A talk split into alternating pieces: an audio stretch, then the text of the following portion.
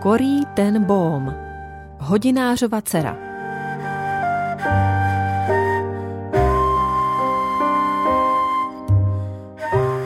Malá školačka Podláždění utíkala holčička. Jednou rukou se snažila udržet nezapnutý šedý kabátek, aby se jí nerozevíral, a druhou si na hlavě přidržovala klobouk se širokou krempou. Všude kolem ní se tyčily vysoké úzké domy starého Harlemu. Tlačili se jeden na druhý a jejich šikmé střechy a křivé komíny se temně rýsovaly proti perleťově se lesknoucí obloze. Další den školy skončil. Pomalu si na ní zvykala, ale nemohlo to tam být tak báječné jako doma. Její nožky ve vysokých černých botách bouchaly od lažbu. Už to nemá daleko. Pelášila přeskočičí hlavy velkého náměstí, lemovaného nádhernými starými budovami, a pak zabočila do další ulice. A konečně zahlédla vysoký úzký rohový dům naproti kožešnictví. Proběhla kolem pekařství, obchodu s oděvy a optiky a už tam byla. Celá zadýchaná dorazila před otcův obchod v přízemí a uviděla bílou ceduli s nápisem Tenbohomovo hodinářství. Nahlédla oknem bílohy dovnitř. Prima, žádní zákazníci. Řekla si v duchu a rozrazila dveře. Zvonek se rozcinkal a tatínek vzhlédl a usmál se. Stál u pultu se skleněnou deskou, pod kterou ležely samé hodinky. A, korí, řekl a udělal pár kroků k dcerce, aby ji přivítal. Korí se v téhle místnosti plné tikajících hodin a hodinek vždycky líbilo. Přistoupila k tatínkovi a přitulila se k němu. Cítila se v obětí jeho silných paží tak bezpečně. Měla také ráda vůni jeho saka a to, jak ji vždycky polechtal svým plnovousem, když jí dával pusu. Po chvíli ji pustil a zeptal se. Měla jsi hezký den? Ano, tatínku. Čtu teď novou čítanku. A ty jsi měl hodně zákazníků? Nebylo jich mnoho, takže jsem měl čas pohrát si s tímhle strojkem. Zvedl hodinky, na kterých při jejím příchodu pracoval a zadíval se na ně se spokojeným úsměvem. Korí se na ně také zahleděla. Ty jsou ale krásné, zvolala. Rozhodně, souhlasil. A jejich majitel, pan Smith, bude rád, že je má zpátky. Hodinář v Amsterdamu mu řekl, že se nedají opravit, ale teď už zase chodí. Korí to vůbec nepřekvapilo. Byla přesvědčená, že její tatínek je ten nejlepší hodinář v celém Holandsku. Často ho pozorovala při práci. Občas se na ní chvíli zastavil a zašeptal. Drahý pane bože, nedaří se mi ty hodinky opravit. Ty rozumíš hodinám lépe než já. Prosím, pomoz mi. Pak jeho velké jemné ruce nabírali pinzetou droboučké součástky a trpělivě a s láskou je skládali dohromady. Rozezněl se zvonek a dovnitř vešel nějaký pán. Uvidíme se za chvíli, tatínku, zavolala Korí, zamířila do zadní části obchodu a její otec se zatím zdravil se zákazníkem. Tiše prošla dílnou, aby nerušila učedníka, který soustředěně pracoval u svého stolu a vstoupila do přecíně. Tam už stála dívenka o něco starší než ona a rozepínala si kabát. Ahoj, Nolaj, řekla Korí a pak zavolala. Maminko, už jsem zpátky, kde jsi? V ložnici, ozvalo se z hora. Raději si napřed pověz kabát, napomínala jí dospělejším tónem Nolaj. A kde máš klobouk? Neříkej, že si ho zase někde nechala. Asi mi spadl, když jsem se tulila k tatínkovi. Vrátím se pro něj později, odpověděla bezstarostně Korí. Vymotala se z kabátu, hodila ho na věšák a zamířila ke schodišti. Nolaj schovývavě zavrtěla hlavou a pověsila kabát správně. Korí dupala po úzkém točitém schodišti a vesele si broukala. Ale no tak, Korí! Ozval se těsně nad ní přísný hlas a přerušil její stoupání i její písničku. Promiňte to, Beb, řekla dívenka a ustoupila stranou. Tetina ústa byla sevřená do přísné úzké čárky. Její oči prozrazovaly, že má mrzutou náladu. Prošla kolem korí s otázkou, kdy už se konečně odnaučíš běhat po domě. Děti Volerových to nikdy nedělali.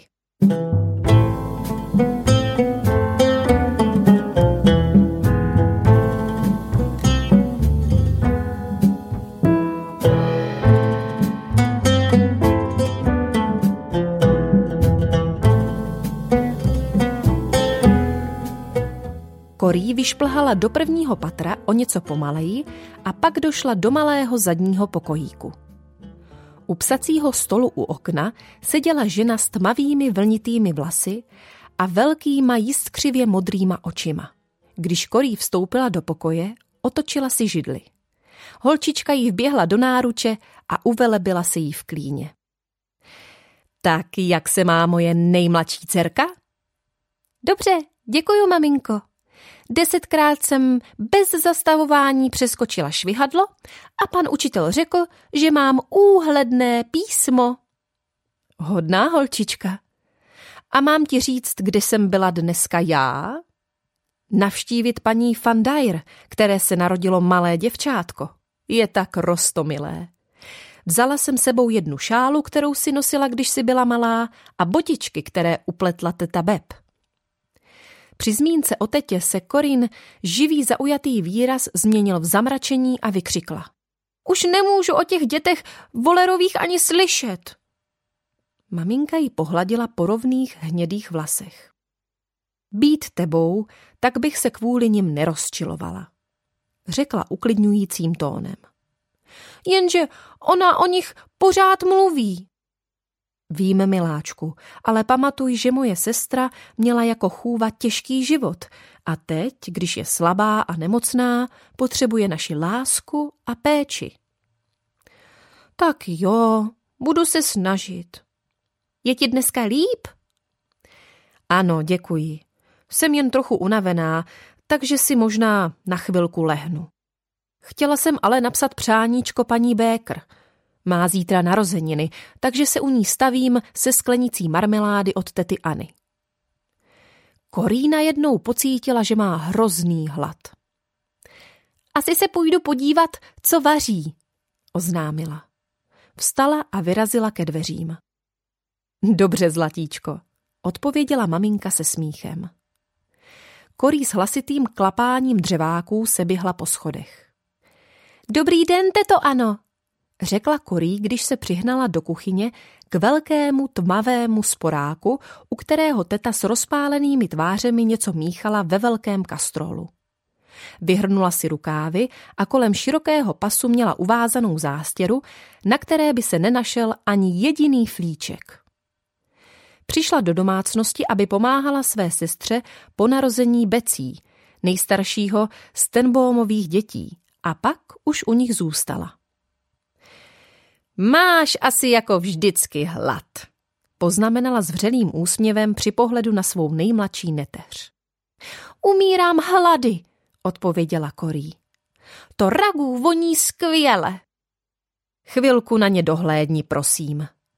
Předala jí teta vařečku, pak pospíchala k protějšímu stolu a pustila se do krájení zeleniny. Korí míchala směs v kastrolu a současně pozorovala, jak se teta šikovně ohání velkým kuchyňským nožem. Po krátké odmlce si povzdechla.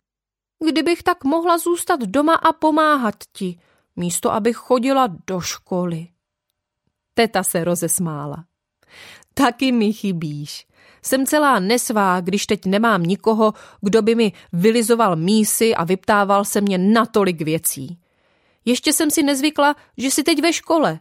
Připadá mi, jako by to bylo teprve včera, když si byla malý, roztřesený uzlíček, který jsem vždycky zavinula do zástěry a pak jsem s ním chodila po své práci. Korý se zahyhňala. Nikdy jí neunavilo poslouchat, jak pro ní teta vyrobila útulné hnízdečko, když byla miminko. Ráda vidím, že děláš něco užitečného, sestřičko. Ozval se ode dveří jemně škádlivý hlas. Becí. Korí se ohlédla a usmála se na svou hezkou náctiletou sestru s hnědýma očima a kaštanovými vlasy. Zdravím tě, Becí, řekla teta Ana. Vrátil se už i Vilém? Řekla bych, že ano, teto. Mám prostřít stůl? Jistě, děkuji. Dnes pro změnu nemáme žádné hosty, takže nás bude devět, pokud se Jans nerozhodne jíst u sebe v pokoji. Je snad nemocná? Ne, odpověděla teta. Jen může být ze všeho toho nakupování dost unavená. Nakupování? ozvala se Becí zděšeně. Doufám, že nám nepořizovala šaty nebo klobouky. Korí bylo jedno, co má na sobě, jen když to bylo pohodlné a příliš jí to nebránilo v pohybu. Ovšem její sestry měly o šatech vlastní představy a ty vůbec neodpovídaly vkusu tety Jans. Jestli se Jans rozhodne vydat na tebe peníze, buď vděčná. Napomenula jí jemně teta Ana. Becí se začervenala a rychle vysvětlovala. Je to od ní velice štědré, ale víš, kdyby tak vybírala nějaké hezké zářivé barvy. Možná vybrala? Zadoufala Korí, která moc nerada viděla sestru nešťastnou. Becí se na ní usmála a zamířila ke dveřím se slovy Takže prostřu pro devět lidí. Děkuji, řekla teta, schrábla zeleninu na hromádku, přešla ke sporáku a nasypala ji do kastrolu. Korí jí vrátila vařečku, pozorovala, jak teta míchala obsah hrnce a současně přemýšlela o maminčině třetí sestře Jans, která se po manželově smrti nastěhovala do dvou velkých pokojů v přední části druhého patra. Myslí to dobře a je chytrá, říkala si Korí. Jen kdyby nebyla tak panovačná a kolik povyku nadělá, když onemocní. Maminka je nemocná často a vůbec to nerozhlašuje. Neskočili byste s nolí do obchodu pro sír? zeptala se teta Ana. Určitě rádi, přisvědčila Korí. Půjdu najít nolí. Vyšla do přecíně, z dílny zrovna vycházel chlapec o něco mladší než Becí. Nevíš, kde je nolí, Viléme? zeptala se ho Korí. Chlapec zhlédl a s poměrně vážným výrazem odpověděl. Asi bude v uličce. Ulička bylo místo u domu, kde si děti Tenbómových hrávali, protože neměli vlastní zahradu. Korí přišla k bočnímu vchodu a zavolala na nolí. Teta Ana chce, abychom šli koupit sír. Nolí odbíjela míč. 48, 49, 50 počítala. Pak přestala s odbíjením a řekla. Tak jo.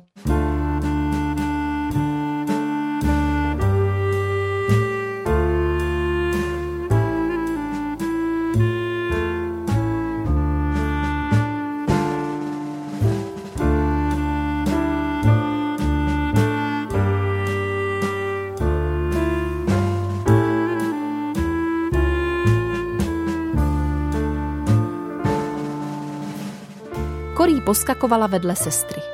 Na chodníku se hemžilo poměrně hodně lidí a po ulicích projížděla spousta cyklistů. Občas se cinkání jejich zvonků mísilo s klapáním koňských podkov nebo rachotem kol, když ulicí projížděla tramvaj tažená koňmi. Dívky pořídili kus zlatého síra a vyrazili domů. A v tom si všimli, jak se skupinka dětí někomu posmívá. Protlačili se dopředu, aby viděli komu. Stál tam bláznivý týs, jak mu všichni říkali. Korí tohoto opožděného chlapce často výdávala, jak se v potrhaném oblečení toulá po ulicích. Teď tam tiše stál, vypadal zaraženě a bezmocně. Děti, které se kolem něho zhlukly, o něm trousily ošklivé řeči a smáli se mu. Korí z toho byla v první chvíli smutná, ale pak jí popadl vztek. Nechte toho, zakřičela. Dejte mu pokoj. Děti okamžitě zmlkly. Otočili se, aby zjistili, kdo je okřikl a zahlédli holčičku, které z modrých očí přímo sršely blesky. I bláznivý týs se na ní zadíval. Pak k ní přistoupil a dal jí pusu. Sotva si Korí stačila pomyslet, že týs je dost zvláštně cítit, popadla jí nolí za ruku a táhla jí z náměstí pryč. Pospěš si, křikla a táhla sestřičku za sebou tak rychle, jak jen dokázala. Když dorazili domů, vtáhla korí, která sotva popadla dech dovnitř a volala. Honem, všichni sem! Bláznivý týs dal naší korí pusu, pojďte ji umít. Korí se začala bát. Teta Jans zrovna sestupovala se schodů, když byla za chvíli u neteří. Přidala se k ní teta Beb, která byla v jídelně. Společně odvedli korí do kuchyně a vydrhli jí tváře. A mezi tím se nolí vyptávali, co se stalo. Jakmile korí pustili, běžela nahoru za maminkou. Ta ležela na posteli. Korí k ní vyšplhala, přitulila se k ní a vychrlila na ní svoje dobrodružství. Maminko, je něco špatného na tom, že mi dal bláznivý tý z pusu? Všichni se mu posmívali dodala. Moje milá Korí, řekla maminka a pohladila jí po zrudlé tvářičce. Ráda slyším, že ti Ježíš dal lásku k tomu chudákovi a dalším dětem, jako je on. Jenže lidé, kteří ještě nepoznali Ježíše, někdy dělají špatné věci. Takže je nejlepší se k ním moc nepřibližovat. Hlavně, když se budeš za se modlit. Korí se trochu uklidnila. Zanedlouho byl čas na večeři. Když všech devět lidí sedělo kolem oválného stolu, Korín tatínek zavřel oči a pomodlil se. Pane, děkujeme ti za toto jídlo a prosíme, aby spožehnal naší královně a aby pán Ježíš brzy přišel. Pak začali jíst a povídat si. Korí byla ještě trochu otřesená, proto toho moc nenamluvila – ale dokázala se pustit do talíře ragů. Zvládla si všechny nákupy, které si chtěla, Jans? zeptala se maminka. Becí a Nolí na sebe pohlédli. Ano, děkuji, Kor, odpověděla sestře. Pořídila jsem si teplý zimník, klobouk a šálu, takže doufám, že se během letošní zimy nenachladím, až budu zase promlouvat v sálech, kde je pořád takový průvan. Korí si všimla, že si její sestry ulehčeně oddechly a Nolí pak poznamenala. Náš učitel dneska řekl něco divného. Tvrdil, že nejstarší nepřítel a současně nejlepší přítel Holandska je voda. To má pravdu, řekl tatínek. Díky vodě je Holandsko zelené a úrodné. Korí se už už chtěla zeptat, co to znamená, že je úrodné, ale ozval se Vilém. A právě proto má Holandsko tolik dobrých inženýrů a stavitelů. Podle mě je tedy voda spíš přítel než nepřítel. Dokud zůstává tam, kde ji chceme a nezaplavuje krajinu dodala Becí. Když už mluvíme o krajině, vložila se do hovoru teta Jans, která už dost netrpělivě čekala, až bude mít zase šanci promluvit. Viděl už někdo z vás ty nové domy, které vystavěli na okraji Harlemu? Rozhovor plynul dál, teta odnesla prázdné talíře a všem naložila výtečný nadýchaný citrónový puding. Další vynikající jídlo, ano, chválil otec. Děkuji ti, Kaspre, odpověděla mu jeho švagrová. Korí sledovala tatínka, jak z police vytahuje a otevírá velkou černou rodinnou Bibli. Zacházel s ní stejně jako se vzácnými hodinkami. Ten večer ji otevřel uprostřed a přečetl žalm o tom, že se posluchači nemají bát. Řekl k němu pár slov a pak se pomodlil. Teď už bylo Korí o hodně lépe. Pán Bůh a tatínek říkají, že se věřící nemají bát. A to jí stačí. Když se chystala ke spánku, byla už zase ve své kůži a šťastná jako obvykle. Dělila se o pokojík s Nolí. Byl ve třetím patře. Kromě nich tam měli své pokoje Becí, Vilém, teta Beb a teta Ana. Korí vklouzla do noční košile a pak zavolala ze schodiště. Jsem hotová, tatínku! Když otec vyšel nahoru, byla už v posteli a čekala na něho, aby si mohl poslechnout její modlitbu. Klekl si k její posteli a ona prosila. Pane Bože, prosím, požehnej mamince a dej, aby byla zdravá a silná. Prosím, požehnej taky tatínkovi, Becí, Vilémovi, Nolí a mě i tetám a našim přátelům. A taky tě prosím, abys požehnal bláznivému Týsovi. Tatínek vstal, dal jí pusu a zabalil jí do deky. Dobrou noc, Korí, mám tě moc rád. Řekl a položil jí ruku na tvář. Když odcházel z pokoje a vracel se po schodech dolů, ležela úplně tiše, protože nechtěla, aby se vytratil blažený pocit zřejvého doteku jeho ruky. A za okamžik spokojeně usnula.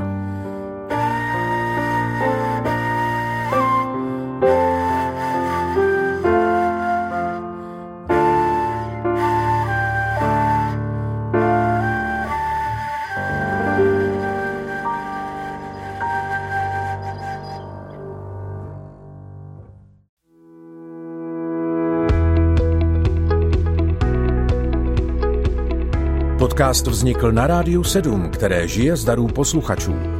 Pokud nás budete chtít podpořit, budeme rádi.